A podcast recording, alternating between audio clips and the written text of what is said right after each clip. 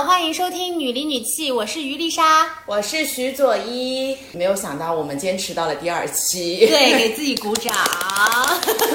每一期都有不一样的掌声可以鼓呢。而且我们这次有了新的封面，有我们的一个很厉害的插画师朋友给我们画的《女里女气》的封面，大家可以点开来认真看一下，里面有很多富有很多深意的细节。对对对，大家可以仔细探索。每一笔都不是白白加上去的。那今天我们聊什么呢？爱情观吧，或者是说三十加对于。自己在情场上的一些选择和包括对于自己爱的人的一些呃总结跟看法吧。嗯，因为其实我跟所以我们两个人的感情经历差的还蛮多的。就我就属于那种感情经历相对来说比较简单，但是每一段都还比较长情的那一种。所以呢，是属于阅历也没有每一段吧，可能听上 只有一段，勉强如果把就是初高中的青涩初恋算上吧，那也就两段，但那一段是暗恋，哎呀，很勉强吧？对，一一一点五段，一点五段恋爱，对，所以就是感情经历是比较丰富的，可以给到很多情感上的建议的那一类。但其实我也没有给给多于丽莎什么样的建议，因为当我需要给出建议的时候，于丽莎已经情定终身了。嗯，我我我其实不太算是丰富吧，我觉得我自己还是挺喜欢谈恋爱的，主要的原因是我。从小，第一呢，我们的校风也比较开放啊，老师们同时也会非常鼓励我们多去跟异性接触。你是什么学校？大家可以去报考湘北中学，还是一个不错的市重点。此处给学校打个广告。我觉得我们当年的校风还比较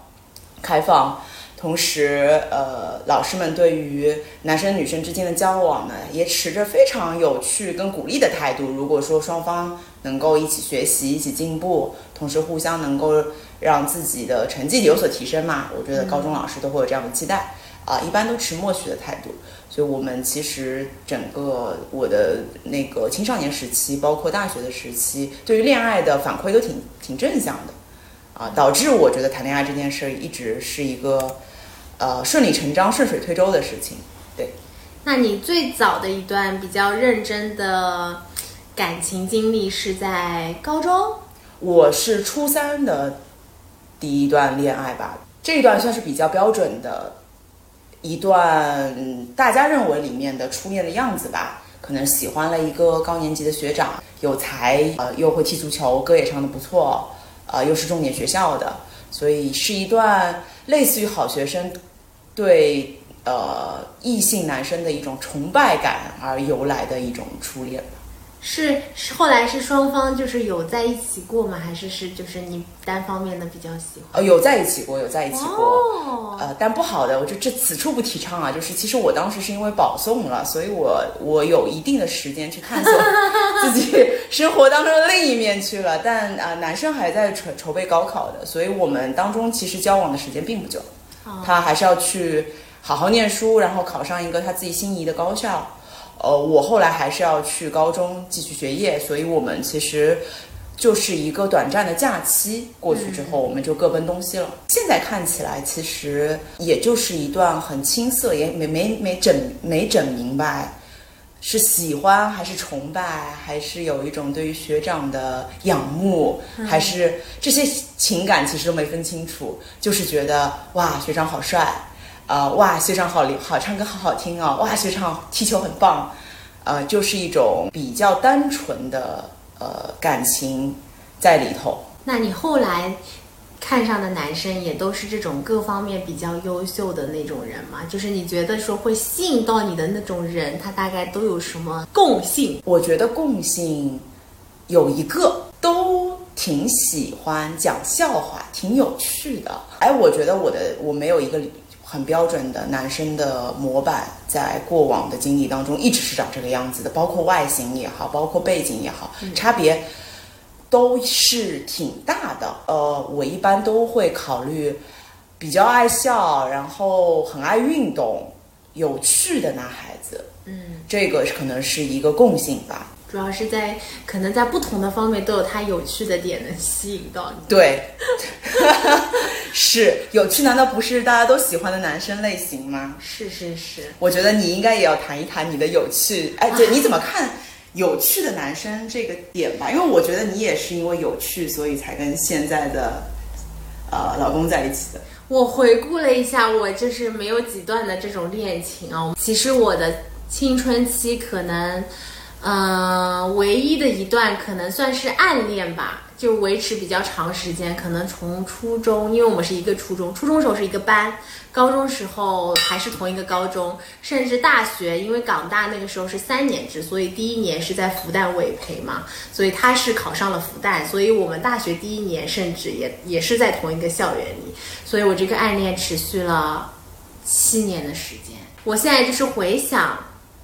他吸引我的点，其实最早我们两个人是做同桌，但那个时候我们是彼此看不顺眼的那一种，就是两个人成绩都很好，非常 stereotype 的。的校园恋情的开端，对，一种是仰慕，一种是互相看不上。是是是，就是两个人其实成绩都很好，然后老师安排我们做同桌，然后我们就属于那种就是上副课的时候都不听的，都在下面偷偷做主课的作业那一种，觉得自己很聪明，副课就是不需要太认真听的那一种。对，然后呢，考试啊、成绩啊，都各方面暗暗较劲儿。直到有一天，就是那个转折点，我到现在都记得很清楚。就是有一天他来的时候，嘴巴上面有一圈这个痕迹，就是一圈围绕着嘴巴有一个圆形的痕迹。然后就看着他，我说：“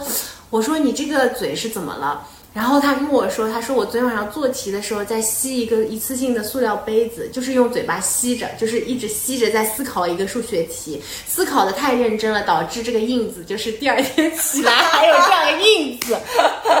就是这样一件很蠢的事情，然后我突然觉得啊，他好可爱啊，这个事情好有趣。我我这个点非常的奇特。对对，我就，然后后来这个感情就慢慢的朝着另一个方向发展，就是而且这种感情的发展的就是浓烈程度是随着我们距离的变远，因为后来我们呃某一年开始就不是同桌了，然后到了高中之后甚至更远，因为不是同个班了嘛。然后到了大学，就是可能各自很很少能在校园里碰到，但是就是距离越来越远之后，你对他的喜欢反而加重了。有的时候你在校园里面某一个转弯突然看到他的时候，你会觉得自己被雷击到的那种感觉。对，这就是心跳加速的感受。对，是心动呀。就是后来你发现，就是在进入社会当中，其实已经很少，包括对现现任，其实也很少有这样的感觉，就是那种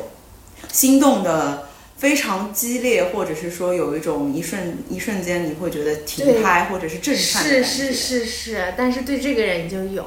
我就觉得说这个人可能还有一个特点吸引我，就是说他有趣，而且他很神秘，就是他是那种很难读懂的男生。他还有一些细节，我跟你讲，就是那时候初中的时候，他就是很喜欢跑步这个运动，哎。说不定跑步是这个共性，跑步是个共性，划重点是的。对对，然后呢，他他是那种就是每天会在自己腿上绑沙袋。初中的时候，他会在自己腿上自己给自己负重绑沙袋。嗯，去食堂放饭都是要大家抢着奔到食堂去的，不然他就要排队。争先恐后的。对他就是负重，但是又跑得很快。他就是去食堂的路上像一阵风一样。真正的负重干饭人啊，同学们！然后就哇，天哪，这个人为了抢一。抢一顿饭，绑着这个画面真的很美。一个你喜欢的男生腿上绑着沙滩，为了第一个冲去食堂去干饭，在你面前走过的那一瞬间，你可能眼中都是二，别人觉得他可能是个二愣子。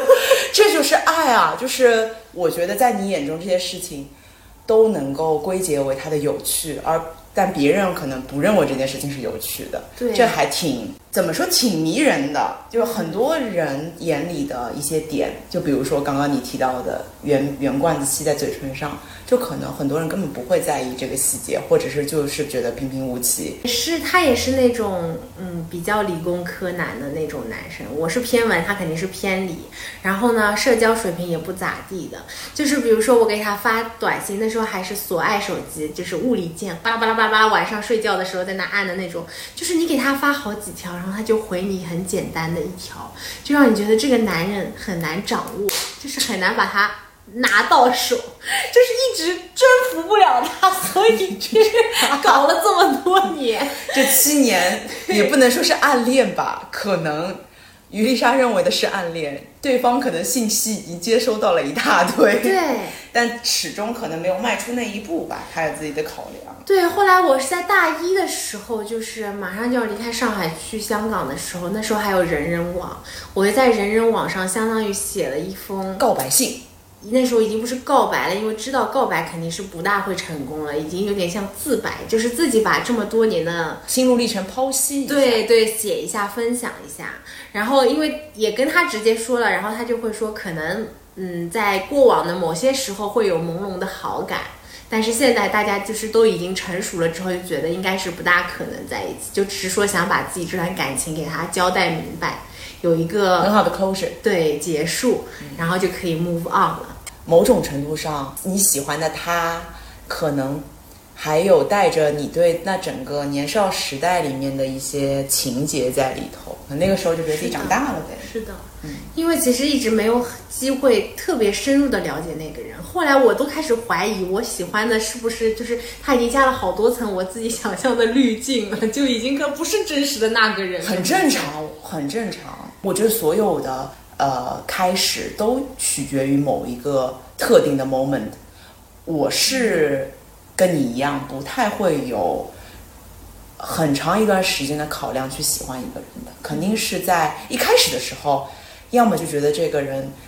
特别讨厌，或者是说，哎，这个人我想要去多关注一点，或者是说，这个人我一开始就觉得他身上有一点特质是吸引我的，所以自。自带一些 BGM 跟滤镜开始的一段了解的过程，然后迅速你就会用一些事情验证到他的确是你想的那个人，然后就开展了一段可能感情。但我是并不支持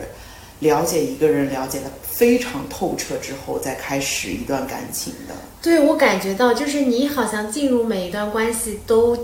速度挺快的，因为我这方面没什么经验，因为我现在的这个伴侣呢，也是我的高中同学，所以我的基本上长线的关系都是基于我们已经有很多年的了解之后，才慢慢开始变成可能伴侣的这种关系。对对，但是你要不你分享一下你跟你现在现任，我们暂且称他为小孔。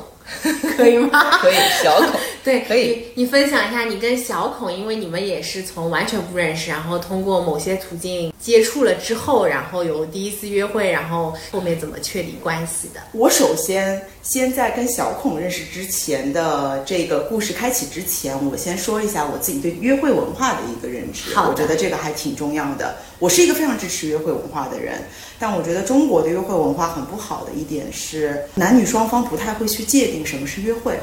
但我觉得这一点是重要的，因为其实很多所谓的渣男啊，或者是说海王啊，都是没有把自己对于约会的定义告诉对方，嗯，从而别人就会觉得啊，你是在跟我谈恋爱了，你是我唯一且认定的那个人了。但实际上。约会文化是一个非常健康的文化，就是双方在彼此都是单身的时候讲清楚，我们现在先去了解一下彼此的爱好，多去跟彼此花时间去接触，啊，多聊天，多去看自己喜欢什么，啊，爱好是什么，在深入的沟通当中，而不是单单的只是通过文字或者是说一次两次见面就确定一个关系，我觉得这种很不负责任。而约会在西方的话。可能你有一些甚至是 dating，你要 dating 一两年，然后你才会慢慢的进入到一个稳定的关系当中。中国可能这样的文化被一些愿意去规避自己责任的人，或者是故作想要规避责任的人说：“哎，我这是在跟你约会呀，你不要想太多啊。”我觉得这种是特别不好的，就打的这个信息差，你也不跟人家讲清楚你在干嘛。这一点上特别不好，所以我是一个支持双方都讲明白彼此在哪个阶段，且如果对方不接受这样的阶段，就很礼貌的告诉别人说，那我们就先暂且这样。嗯，就如果接受的话，我们可以再看。那我也不是完全强势的说啊，咱们一定要秉持约会文化，但我是一个非常支持约会文化的人。像我跟小孔其实是经历过几次约会的，而且我印象非常深。我加他好友微信的第一天，他的朋友圈就只有几张他在参加公司文化的一个 workshop 的一些演讲照，就看上去是一个非常商业精英的男子形象。他就是在讲坛上去来分享自己的一些那个见解跟观点吧。然后可能会有一些职业的摄影师给他修图，然后 P 照片，然后他就显显得非常神采飞扬。这是他朋友圈唯一的几张照片。他是给你分组了，还是他真的就是？他真的不太发朋友圈，就都只有这些。对，所以呢，我对他的第一印象，通过朋友圈来认识的，就觉得他是一个无趣的精英男子，精英人设，或者是说无趣给自己安了一个精英人设的男孩子。嗯。我当时并没有怀着非常高的期待值去跟他约会，只是因为我们恰巧住得非常近，我们俩的工作作息非常一致，因为我们俩当时都在加班。然后我觉得掐指一算，我一个人在十晚上的十点去看一场电影，可能过于的悲伤了，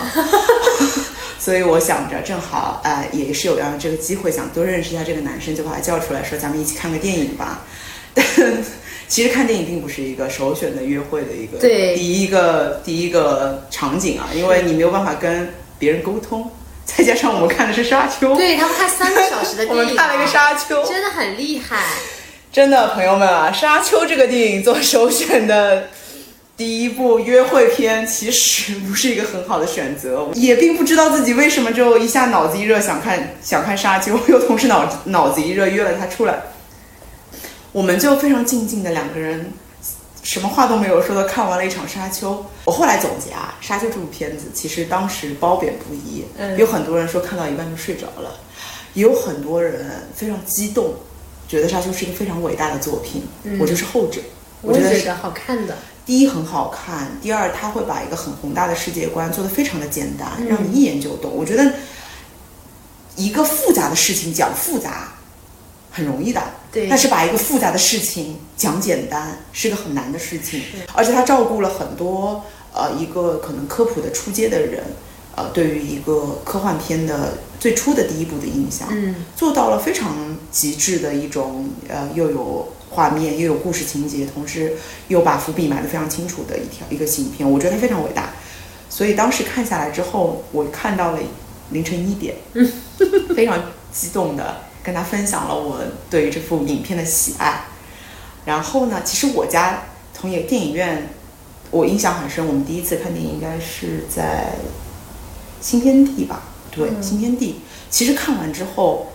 你可以打车回到家，但是我们俩因为我过于的激动，想跟他分享，所以我们走了一段非常长的路啊，溜达溜达回去的。新天地到我我家应该可能得走个半小时吧。挺浪漫的，凌晨一点。对，凌晨一点，我在跟他分享我刚刚看完的《沙丘》，我觉得可能他当时已经可能困得想睡觉了，但是他依然非常耐心的，呃，一边走一边听我说，同时还分享了一些他的见解，但他并没有说太多。嗯，所以他对我的第一印象极其好。第一，他是一个非常好的倾听者；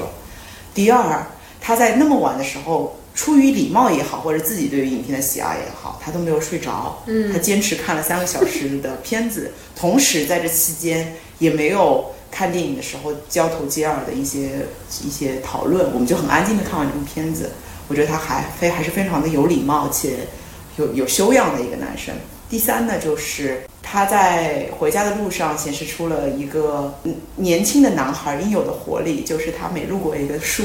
都会想去拍一下树叶。大家记不记得有一期的呃脱口秀大会，豆豆讲的，男生最爱做的事情就是打赌，我赌你要能不能碰到那个树叶，然后算你跳起来啊。对对对。他在你面前第一次约会，他也这样做吗？他就走啊走啊，跳起来碰了一下树叶。那他很放松啊，他把你当哥们儿。对。然后就期待着我说出说出一句。算你狠，你厉害。当时我就觉得，还男孩子还身上有一些大学大学的书生气的状态，就是可能你脑补一下，可能在办公室里面还要扔个扔个纸团去垃圾桶的了，是都会的。对，然后佯装自己们有一个篮筐要做空气投篮的。所以我自己觉得他那个时候显示出了一个成熟跟少年气的状态给我，就对我来说好感非常非常的加分，然后就多多聊了一下，后续的约会能被印证到他还是一个成熟加上有一丝少年气息的男孩子，就也顺理成章在一起了。嗯那他对你的第一印象什么样？他后来有跟你分享过吗？他跟我分享过，就觉得我当时穿了一身黑色的衣服，看上去有点凛冽。他觉得我可能比较活泼。一开始的时候，因为我不太又穿了一身黑，然后后来又分享了很多沙丘的东西，觉得我可能比较外向，然后比较愿意分享，又比较活泼，有点反差。就第一眼印象跟后续看完沙丘之后的印象，他觉得我还挺有想法的。可能在沙丘之后表达了一些自己的观点吧，嗯，所以就愿意再多聊一聊吧，嗯。但第一印象可能我觉得他也隐藏了一些自己真实的想法，比如说外貌的一些想法等等这些，他可能就夸了一些比较有内涵跟深度的吧，嗯。但外貌对我来说早年还是重要的，嗯，这两年虽然重要，但是我会更看重。男生整体对于自己的细节，包括自己愿意把自己收拾很精神啊，会用发蜡呀，然后会选择自己喜欢穿的舒适的衣服呀，且不太会随大流，总是别人穿啥他穿啥这种。呃，有可能他只是穿运动衫，但是他呃一直都是穿运动衫的，我就觉得非常的言行一致。嗯，早年我就还是会会被一些外貌长得还不错的男孩所吸引，但到二十六七岁之后就会好很多，不会了。现在看到就是嫩一点的小帅哥，感觉都没有什么感觉了，会觉得哇好帅啊，第二部就没了。嗯，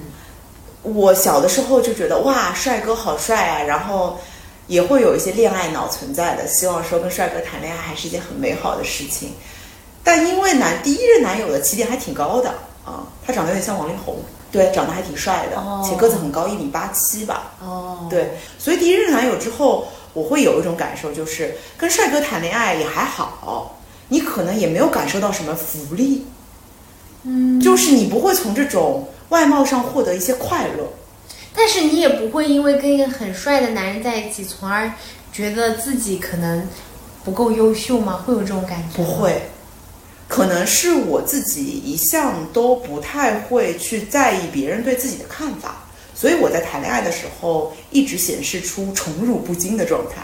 也不会觉得自己特别优秀，也不会觉得自己，呃，落于人下。谈恋爱谈多了，可能也也是从对方身上看反射到自己可能有些优点跟缺点的。这一点，我觉得恋爱带给我很大很大很大一部分。你能举个例子吗？我早年可能是一种自我感动的小姑娘，在刚开始谈恋爱的时候。就会写一些情书呀，对，就我觉得我都不是写情书，你是什么？我给他刻了张 CD，把我喜欢的歌都刻完，然后手抄每一首歌的歌词，然后在旁边写注解，为什么我喜欢这首歌？好棒啊，好棒啊，好棒的想要回来再看一看。但我觉得这个也不算自我感动，就是很用心啊，非常用心。如果我是男生，当然这个取决于对方对你的感情多深。如果我是一个喜欢你的男生，我收到的时候肯定会特别的激动，因为就觉得这是一份非常花了心血的礼物。放到现在，你这份你这个 CD 都很厉害啊，可以。可惜我的现任已经享受不到这个级别的待遇了。对，对，一方面呢，现在。数字化也对 对，可能要刻数字 CD，Q Q Q 歌单你可以分享给他。而且他很反这种矫情的或者是自我感动。我往年给他买的礼物都会被他稍微批判一下，说这个东西我用不到。我之前给他买过一个可以随身携带的泡茶的一个杯子，那不是挺好吗？非常 caring 啊。他说他用不到，他说这东西太精致了，他平时是个很粗犷的人，用不大到这。用桶接水喝的，哎哎，是吗？就是喝光的三点五升。他这是那种马拉松选手呢，背一个背包在身上，然后这两个软软的那种水壶，然后就像做奶一样的，就是 渴了就这里嗯，我做两口这种的。这是此处音效应该加大一下。对 对，所以就是。他是一个很反浪漫的人，他身上的各种特质都不允许我做一些浪漫的举动，所以就算了。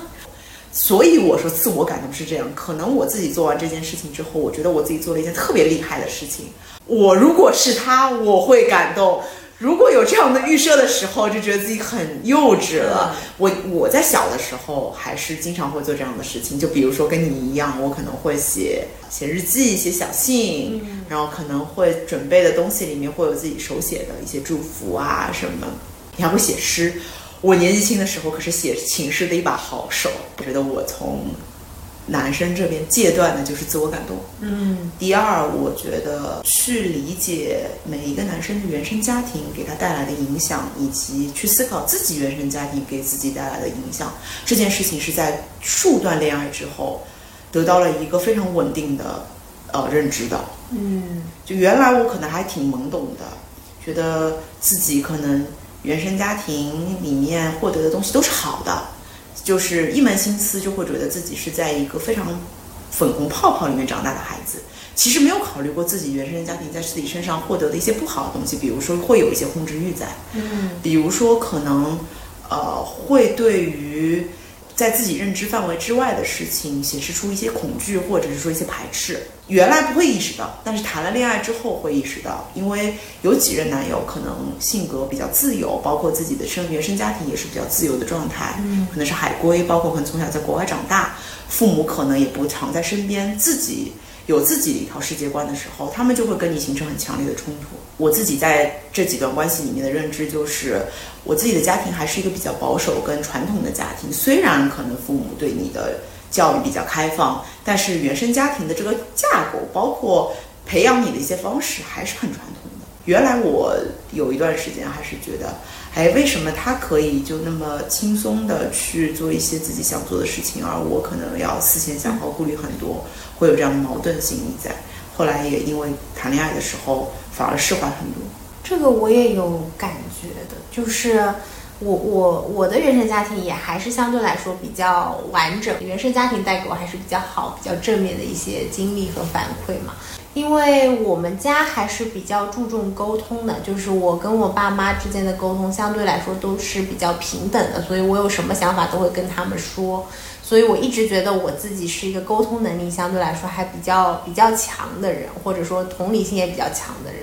但是我跟我现任在一起的最初阶段遇到非常非常大的挫折，导致我对自己的沟通能力都产生了一定的质疑。天哪！这是什么样的冲击，让一个骄傲的、对自己自自己觉得自己是最擅长的一个部分的点的？对，就是他的有的时候情绪来的非常的突然，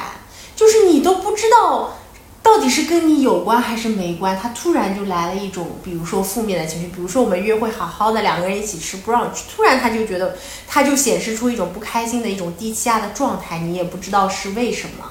然后我就非常非常困扰，我就觉得说到底是我做错了什么还是怎么样？因为我的我的对象他是他跟我很不一样，他是从小学开始就被爸妈送去寄宿学校寄宿，然后呢只有周末回家，然后周末回家更多的可能是他爸妈对他抱有愧疚式的一种付出，但是我觉得他们之间的有效沟通其实还是很少的。所以他从小到大呢，没有人教他怎么样去很好的沟通自己的想法和情感，所以更多的时候，他有一个情绪上来，他就沉浸在自己的情绪里面，他是不习惯跟别人去表达或者去阐述说我为什么产生这样的情绪的。对，所以在感情的初期，这样的状况就是非常的多，我也很难去开导他，或者说去帮助他去表达他的情绪，所以我们两个。更多的情况下就是不欢而散的这样的一个状况，是现在慢慢磨合到，就是我大概知道他产生情绪的一些比较多可能的原因，因为样本收集的非常多了呀。对对对对对，经历的多了之后，你就知道哪一些情况是他比较恐惧或者他不太喜欢的，他就会产生一种这样的情绪，你就尽量的可能帮助他去避免这样的情绪，以及我现在就是尽量跟他。去做正面的沟通。以前我们吵架起来，因为我们两个人情绪都是上头上的挺快的。所以，我们俩一旦吵起架来，就是话赶话之后，就会发生一些灾难性的事情。对，家里有些物件，他可能就保不太住。对，现在就是两个人会先努力的，就是彼此去冷静冷静，先把这个破碎的家庭。对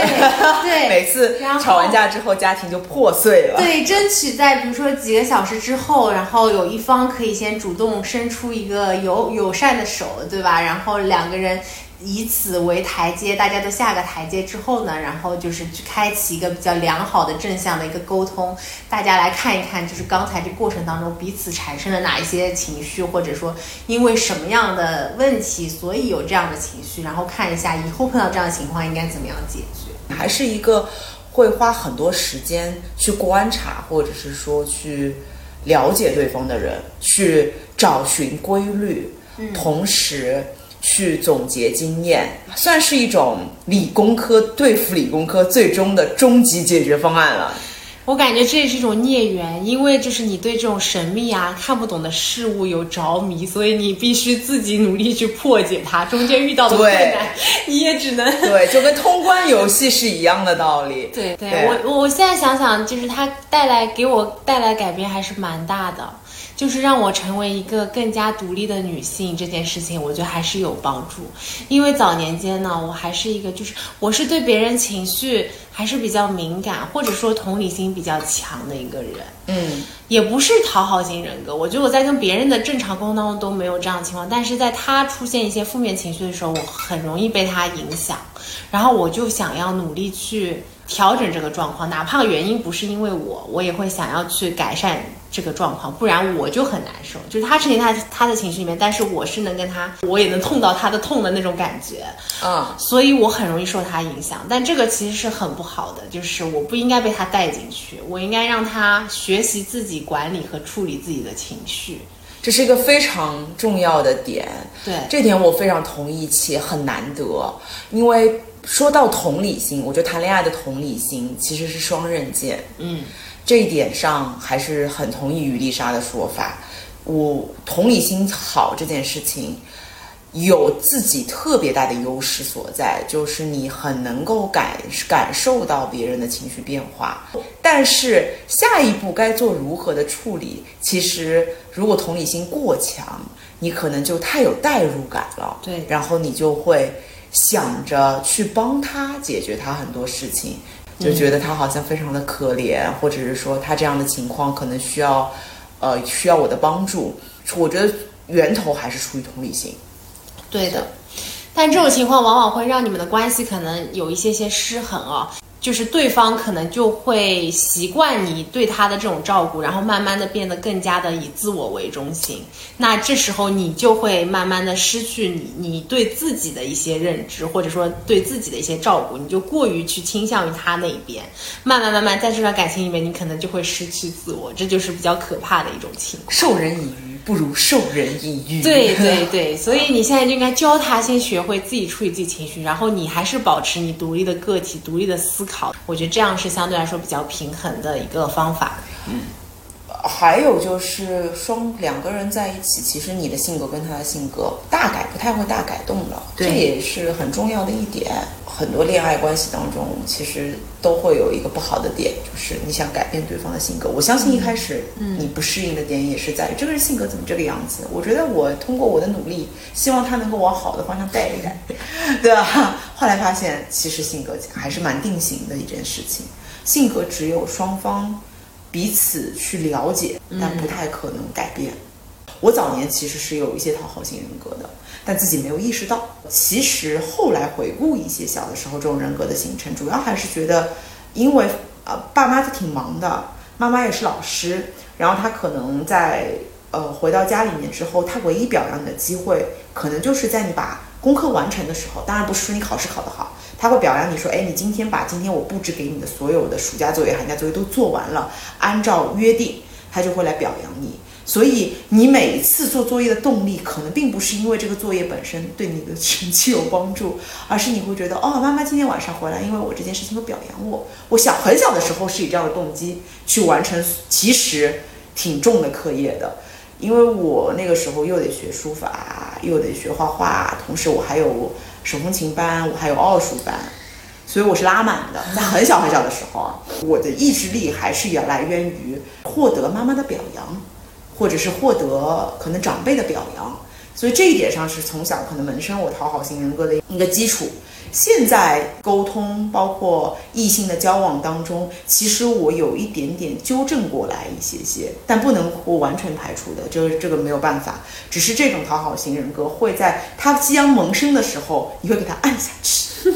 就你知道说，哎，我要上来了。我们来先自我聊一聊，哎，你先，你这个人格你要不先下去一下？对，我们一会儿再说。积分式疗法，积分式疗法，就你自自己知道你自己可能有这样一个人格缺陷，所以你反而会在关系当中控制一下。你觉得你自己人格当中最大的缺陷在两性关系当中，你可能会给对方造成冲击的是什么缺点？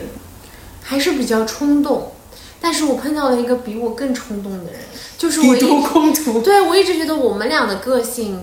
不是互补的，我们两个就是连我爸跟我们俩吃饭都说，他说你们俩看起来都是踩油门的人，这样就比较危险。你们俩要学习踩刹车，就是说在遇到一些极端情况下面，不能两个人都往前冲，总要有一个人稍微往后拉一拉，不然的话，你觉得是你还是？现在我看起来，我觉得。还是我吧，好的，对，你控制了，控制住了自己冲动的性格，控制一下他。他有的时候就是生起气来，也是那种，我有的时候会害怕他会跟别人打架的那一种，但实际上没有打打过。对他就会凶人家，就是我，我也我觉得也看他那天凶的对象是什么样的人。还好他是生在上海，不是生在东北啊。就是上海碰到的人，大多就是看到这么凶一个男的，对吧？又长得黝黑，看起来肌肉也还蛮发达的一个运动人才。大多数人哪怕是男的，也会先缩一缩，就是怂一怂，对吧？上海人就是算了算了，不跟这种人斤斤计较。他他妈要是去东北的话。那人家就是那东北也有胆子小的孩子的，对你也不能说风险比较对风对，可能他风险大一些。对对对，你这个我觉得还是最后控制住了自己情性格当中可能呃隐患的那个点，就是你你也很冲动，他也很冲动。对的，嗯。我觉得跑步还是对他是个挺好的一个一个舒舒缓自己情绪的方式。对，因为嗯，他之前听就是我们另一个朋友讲，就是冥想的一个过程，然后他后来就跟我们说，他说他觉得他跑步的时候对他来说就是一个冥想，就是他其实什么都没有主动去想，但是会有一些想法进到他的脑子里，然后他可以去解决，也可以去任由它发散，但对他来说是一个很好的一个。冥想的一个过程，所以我就建议他，就是有什么事情如果生气了，你先出去跑个步呀，回来咱们再聊。非常好，这是一个非常好的解决方案，至少找到一个他可以去平衡自己情绪的，还是两个人之间找到一个有效的沟通方式，去规避一些即时性的冲突会很重要。嗯，但我很特别，我很少很少很少激烈的跟男友。们吵架，没有过，就没有过情绪表达特别直接的一点。就原来我是一个，虽然我对你有不满，但是我不太表达的人，我可能就有点腹黑，会记录小本本。这件事情在现任当中改做了极大的改善，这我是觉得对于其他几任前任有很大的不公平的一点的。就其实我应该及时性的去沟通，说我你在这一点上我做的并不是非常开心，但我有时候会说，我会去美化着说，因为同理心太强，我可能不太会去用非常伤害人的话去说，把这个事情对我的严重程度降低好多个档次，他可能只能感受到这件事情我的不悦，但他并不能不并不能够直接的接受到这件事情可能对于双方的关系。有一些决定性的冲击了，嗯，所以这一点上，我自己在这么多段感情里面自我反省出来的一点，就是是不会表达怒意跟直接表达自己的情绪，就不会直接表达怒意或者直接正确的表达自己的情绪，嗯，这件事情上面，我花了非常非常多的时间去修炼跟解决这个问题，且是最近才意识到的，嗯。所以，所以的好多前任都是莫名其妙，不知道自己怎么就被分手，因为他那个小本本记满了，他就觉得这个人不行了，这个太多条了，可以走了。对对，导致有有有两任分手的时候，可能他们都特别的意外，他们可能觉得我们都特别的好，可能好到就幸福美满。但我其实有很多的细节，我可能觉得双方在感情当中已经遇到了一些不可调和的矛盾，只是我表达出来的时候特别轻描淡写，嗯，导致对方可能没有意识到这件事情的重要性。对，我觉得大多数中国的男性对情感的这方面的就是探查，他们还是不是很敏感。我觉得这还是跟中国的大多数家庭对于男生的从小的教育，就是教育他们，首先他们自己不要表达太多复杂的情绪或者柔软的一面，嗯，导致他们也观察不到他们的伴侣有一些这种情绪，所以你再降低你的表达，他们就会觉得哦，这是小事情。对，是的，是的，你你假装坚强，他们觉得你真的是坚很强。对，你是真坚强。对 然后就不行了，就累积到一定程度，就肯定是要爆发的。那小孔是怎么样做到让你就是很直接的在每一件你觉得不 OK 的事情上都直接的表达了自己呢？我觉得小孔本质上是那个为数不多能够洞察情绪的人，这跟他的原来的工作背景有很强的关系。呃，他原来的工作是跟呃消费者去打交道，然后就、哦，他是做消费者洞察，对他去洞察你。对对，所以他呃会有一些职业的行习惯跟行为用在身上，并不是件坏事儿，嗯因为他有一些技能跟 skill 是可以用在你的沟通上面的。这一点上特别好，虽然一开始你会觉得这是个套路，他问的这些问题就是带有明显的引导性，他会有一个很强的问卷逻辑在背后开玩笑，但是他是在告诉你，让你去表达，而不是说你要去把这个不满用一种方法发泄出来。这这个职业帮助到他在两性关系当中的一些优势的，当然可能对别人没有什么用，对我是特别有用的。好想让他给给给我老公也做一个洞察类访谈哦。对他就是特别会去问到他想要问到的那个结果。我非常同意你刚刚说的，很多中国的传统男性，并不是说他们不会，只是从小没有人教育过，或者是说他们也是一个非常弱势的一个群体，就是其实他们有很多情绪，他们自己很钝，也感受不到，他们也不会释放，导致他们就沟通上就会有一些乏力。嗯，那你跟徐教练，你觉得希望他未来要改的一个最大的毛病，或者你觉得你们两个之间最大的课题还要再修炼修炼的是啥？嗯，一个我还是希望他能够学会更好的去处理自己的一些情绪，就不要太多的把自己的情绪往外排解到周围人的身上。我觉得这个是很不好的一个习惯。嗯另外就是希望他不要太以自自我为中心，就是更多的时候在说话或者表达的时候，可以多有一些同理心。就他很多时候讲一句话，他讲出来，他觉得自己表达的是一个意思，但是听的人听进去的是另一种感觉。可能跟他表达的语气，或者说说话的方式都有关系，或者说前后的语境都有关系啊。要不就是他语文学的不够好，就很多时候他讲一句话，在我听来很刺耳，他觉得没问题。哦，对，可能也跟他的表达方式，跟他对于这件事情，你认为的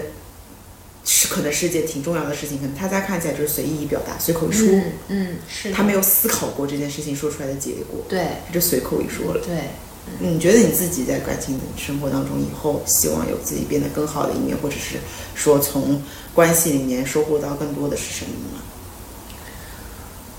哎呀，就是常常在生活当中也是有很多看不惯的东西。我要说两句，这个说两句，那个说两句。现在我觉得我看到不同的人，对他们的包容性已经已经比较强了。就是我不会轻易的去 judge 别人，我觉得这个还是挺重要的。就是，嗯每个人有不同的想法、不同观点或者不同生活方式，都是很正常的。你就去接受它的存在，嗯但你不要去 judge 它。嗯嗯嗯嗯，这点非常非常非常同意，接受这个世世界的参差。哎，对，今天我来的路上还在跟小孔聊说，我们未来如果说有小孩的话，希望他他要成为什么样的一个人。然后我们因为这件事情又 battle 了三个小时啊，对，对我们每次的 battle 呢是看似激烈，其实最后都并没有得出什么必要的结论，嗯只是为了表达自己的观点，彼此呢就是探究一下啊并不是说为了对齐的，啊对不起，暂且对不起。然后我在车上我就跟他说，我希望我的小朋友未来如果有这个幸运的话，能够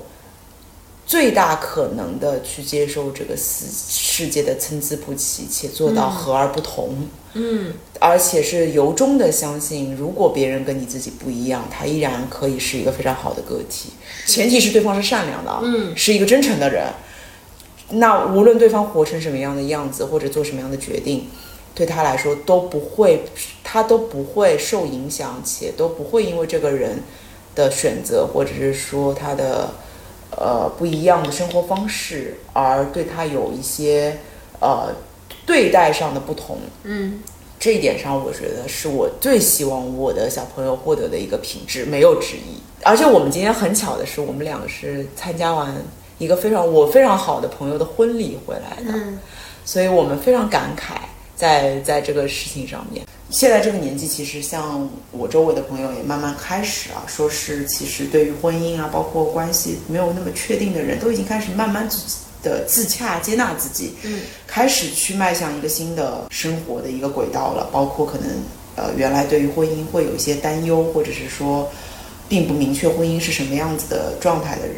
包括我自己啊。我都很还是很打开的去看待这件事情，觉得结婚不过就是人生当中的能要做的一件事儿，跟你要去考个研、考个公，然后可能跟你要去认识一个新的朋友，可能参加一场重要的面试，开启一段新的职业生涯历程是一样的事情，他们的重要程度是一样的，或者是你不做也不会真的让你的人生面临崩溃。我自己参加这个婚礼之后，最大的感悟就是。嗯，虽然婚礼也是一个以形式感很重的东西，我自己个人原来是会很排斥的，就一定要用一种做作，或者是说其实根本不是你的状态去展示给很多其实也不了解你的人看。对这种状态就是有一种，你知道看抖音的三分钟剪辑世界名著这种感受，就我就觉得我这本书怎么可以三个小时看完呢？你们也太太不懂我了。那现在我也能接受这种，我觉得这是一个非常开放的一步，就是可能呃，在别人眼中的这段仪式真的很重要。我我长大了，我有一种成家立业的状态了，可能是一种对自己的纪念吧。我我自己从内心还是逐渐打开，觉得这件事情还是挺重要的。嗯我觉得我跟小孔已经进入到一个非常稳定的状态，可以非常，呃，心平气和也好，或者是略带激烈也好，但是可以很很流畅的表达自己和理解对方，呃，以及能够很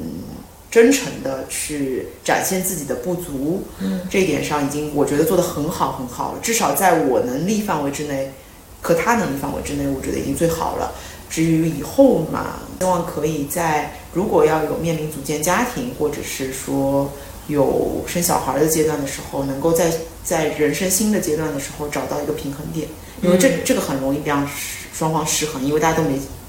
经历过，这是一个新的课题，我也不知道该怎么办。是。但是说到打开自己，我觉得嗯是个很重要的词，因为我最近在上配音班嘛，很重要的一部分是你要学会去表演。这个表演其实更多的是让你打开自己，让你释放自己真实的感受，你才能去很好的给一个角色去配音，让他这个配音跟这个真实的角色是可以很接近的。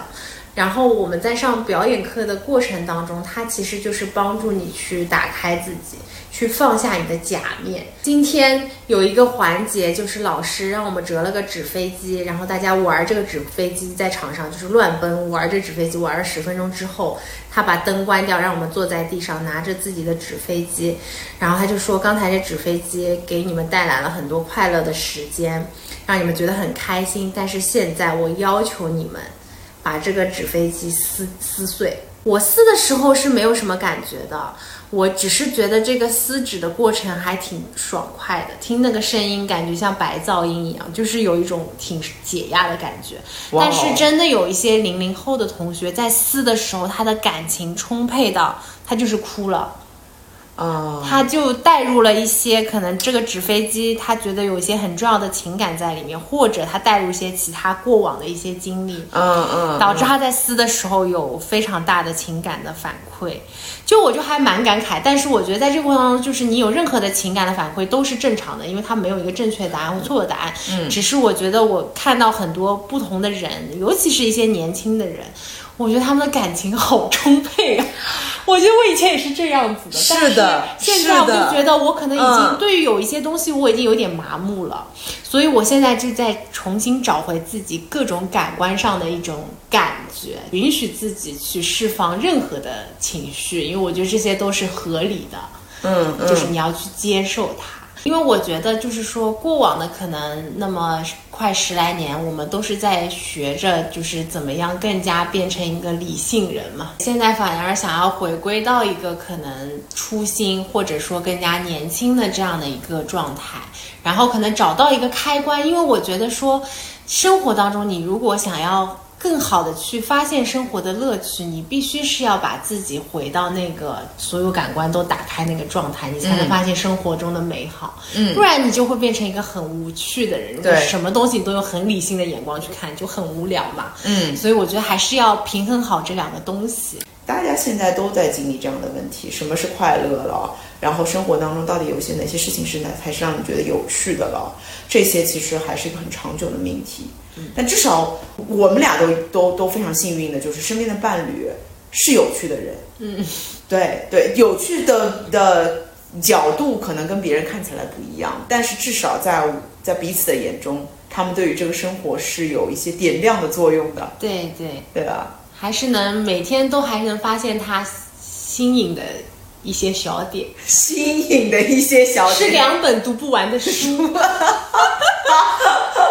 这个太重要了，我觉得两性关系当中，